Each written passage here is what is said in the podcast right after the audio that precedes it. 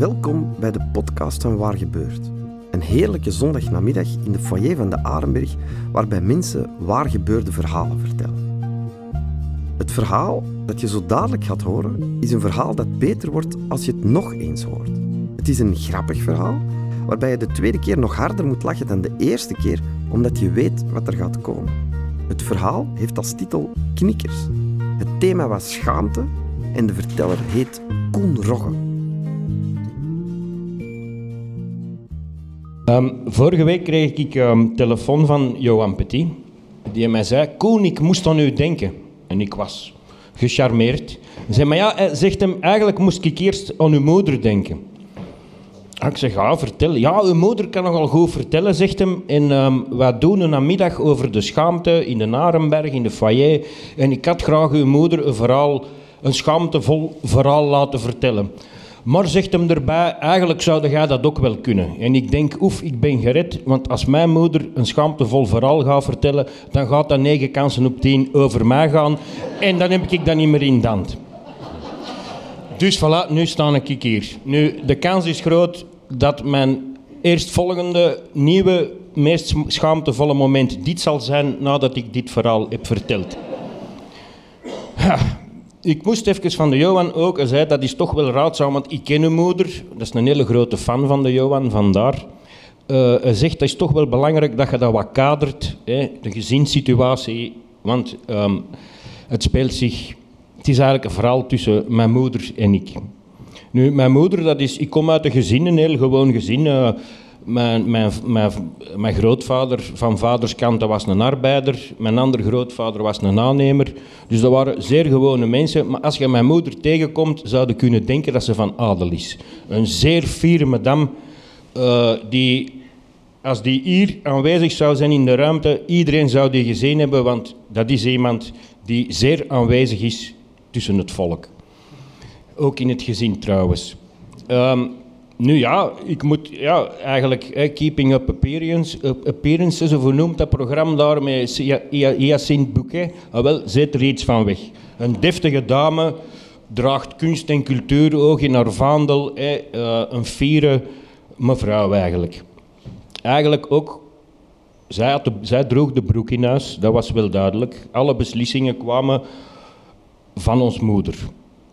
Nu, het verhaal speelt zich af eigenlijk in mijn vroege puberteit. Alleen het is te zeggen, mijn leeftijdsgenoten zaten al in de puberteit, maar dat was bij mij nog niet van tel, want ik ben een beetje een laatkomer. Zo. Ik was met alles wat later. Ik ben dan ook op mijn 52 pas voor de eerste keer vader geworden.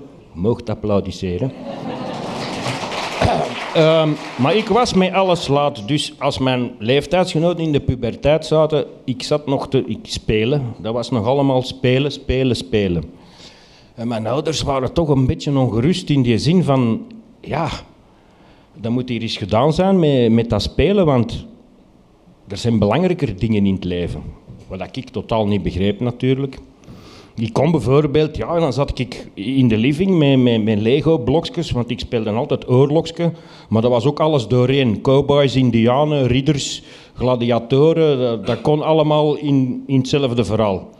En um, ja, ik had dan zo een paar soldaatjes zo, op van die voetjes, kent hij wel, maar niet te veel. Maar ik had een hele levendige fantasie.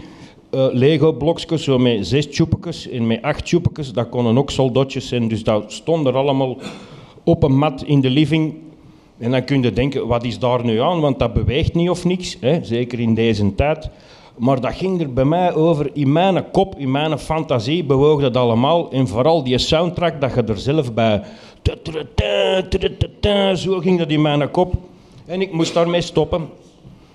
Op een zekere dag, ik kom van school en ik wil daar weer mee beginnen spelen. En die doos met al die rommel erin, die Lego-blokjes, die was verdwenen. Ja, een hele pijnlijke moment. Hè. Dat is, uh, nadat ze zeggen dat Sinterklaas niet meer bestaat, is dat eigenlijk de pijnlijkste moment van mijn leven. Ik moest stoppen met spelen. Nu, ik moest ook... Uh, ja, toen was er nog één keer per week in bad. Dan op de zaterdag. Dat was een badkamer. Ja, gewoon badkamer. Hè. Een, een lichtbad met een wc ernaast, een pombak, um, een chauffage waar altijd een handdoek in over te drogen. En um, Ja, dat was zo, ja, echt zo jaren 60 tegeltjes nog van dat verbleekt roze tegeltjes tegen de muur zo, in zo'n geëmailleerd bad. Ehm, en ik kon dan, ja, ik zat vroeger ook altijd in bad met van alles te spelen. Dat moest dus ook gedaan zijn. Dus hadden alle mijn pottekens en, en wat, wat ik allemaal in bad zat te spelen ook al afgepakt. Nu had ik nog een bekertje gevonden hè, waar dat de tandenborstels in stonden. En ik had dat zo half met water gevuld, dat dat zo nog half boven dreef in bad.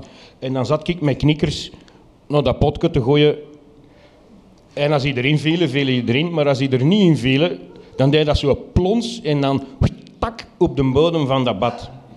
En de keuken was onder de badkamer, dus ik had wel de deur van de badkamer op slot gedaan. En mijn moeder stond beneden te, keuken, te koken, dus die hoort heel de tijd zo tak, tak, die knikkers op de bodem van bad vallen.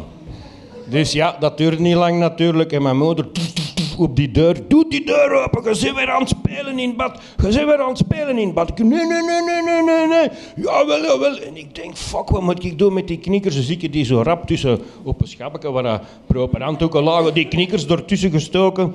En de deur open gedaan en mijn moeder, ja, hè, direct heel die badkamer ondersteboven gedraaid. En die vindt die knikkers toch zeker. Hop, een hele week ja, beeld zonder klank.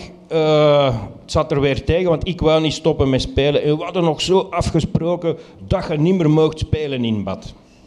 Nu, de week nadien, de drang was veel groter dan de afspraak die dat er was gemaakt. Ik weer dat bekerke, dan de borstels eruit, weer met andere knikkers, want die had ze al afgepakt, maar er waren er nog. Zit ik up, weer te, met die knikkers te spelen. En de keuken was eronder, op dat gemailleerd bad. Tak, tak, tak, altijd die knikkers. Mijn moeder, oh, zijn weer aan het spelen in het bad. En ik denk, deze keer mag ze mij niet liegen. Waar kan ik die knikkers verstoppen dat ze ze niet vindt? Dan heb ik die veertien knikkers in mijn gat gestoken. Maar het is nog niet gedaan. Het is nog niet gedaan. Dus... Ja, man.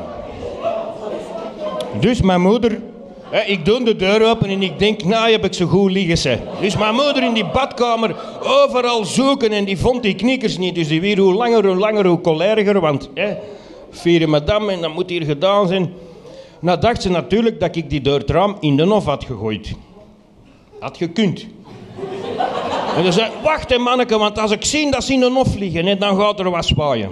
Maar ja, ik zit natuurlijk nog wel met veertien knikkers in mijn gat.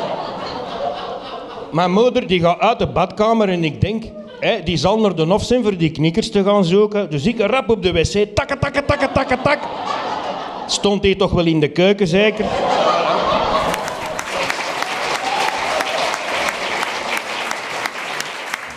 Dit verhaal werd verteld door Koen Rogge. Koen was ooit een DJ in volle newbeat-periode en draaide in legendarische discotheken zoals de AB in Antwerpen. Zijn bijnaam is Koen Kampioen en zijn e-mailadres is bravokoenbravo.hotmail.com. Wil jij Waar Gebeurt graag ook eens live meemaken? Of wil je zelf ook eens een verhaal komen vertellen? Surf dan naar waargebeurt.be of volg ons via Facebook. Via de site kan je je ook inschrijven op onze nieuwsbrief. Als je dat doet, krijg je vanzelf alle nieuwe podcastafleveringen in je mailbox. Gratis en voor niks. Gewoon omdat we dat leuk vinden. Ciao.